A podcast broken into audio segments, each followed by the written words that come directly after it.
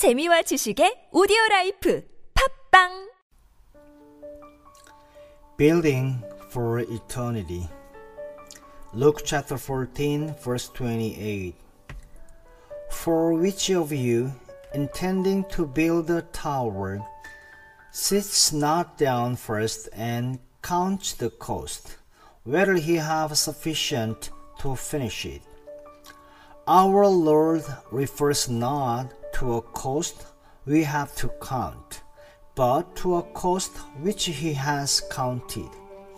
The cost was those thirty years in Nazareth, those three years of popularity, scandal and hatred, the deep, unfathomable agony in Gethsemane, and the onslaught at Calvary.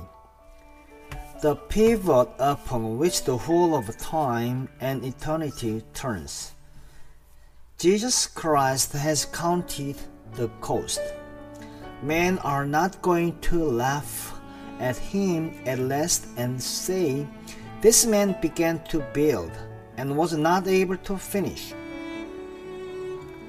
The conditions of discipleship laid down by our Lord in verse twenty-six, twenty-seven and thirty-three mean that the men and women he is going to use in his mighty building enterprises are those in whom he has done everything. If any man come to me and hate not, he cannot be my disciple. Our Lord implies that the only men and women he will use in his building enterprises are those who love him personally, passionately and devotedly beyond any of the closest ties on earth. The conditions are stern, but they are glorious. All that we build is going to be inspected by God. Is God going to detect in his searching fire that we have built on the foundation of Jesus some enterprises of our own? These are days of tremendous enterprises, days when we are trying to work for God, and therein is the snare.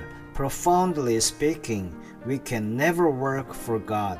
Jesus takes us over for his enterprises, his building schemes entirely, and no soul has any right to claim where he shall be